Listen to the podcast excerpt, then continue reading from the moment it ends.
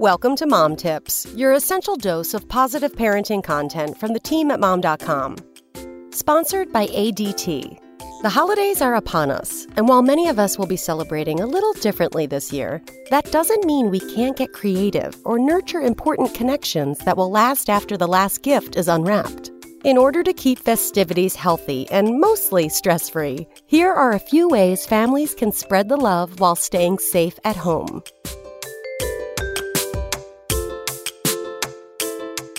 1. Keep family traditions alive, virtually. Love digging into grandma's famous pie after everyone's finished their holiday meal?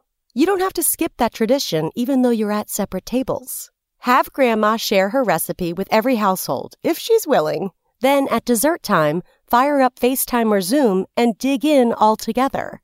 2. Host a watch party for your favorite holiday film.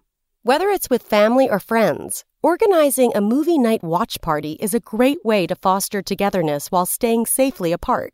Count down until everyone syncs up and let the party and hilarious group chat begin. This isn't about staying silent. No way. This is about making fun comments about whatever's on screen. Just look out when grandma enters the chat. 3. Invest in a smart home security system. Protecting our home and family are top priorities any time of year, not just during the holidays. Investing in a smart home security system like ADT will help parents rest a little easier, and you might even catch Santa coming down the chimney. Besides, who couldn't use the extra support when it comes to home protection? 4. Show off your moves in a Zoom talent show.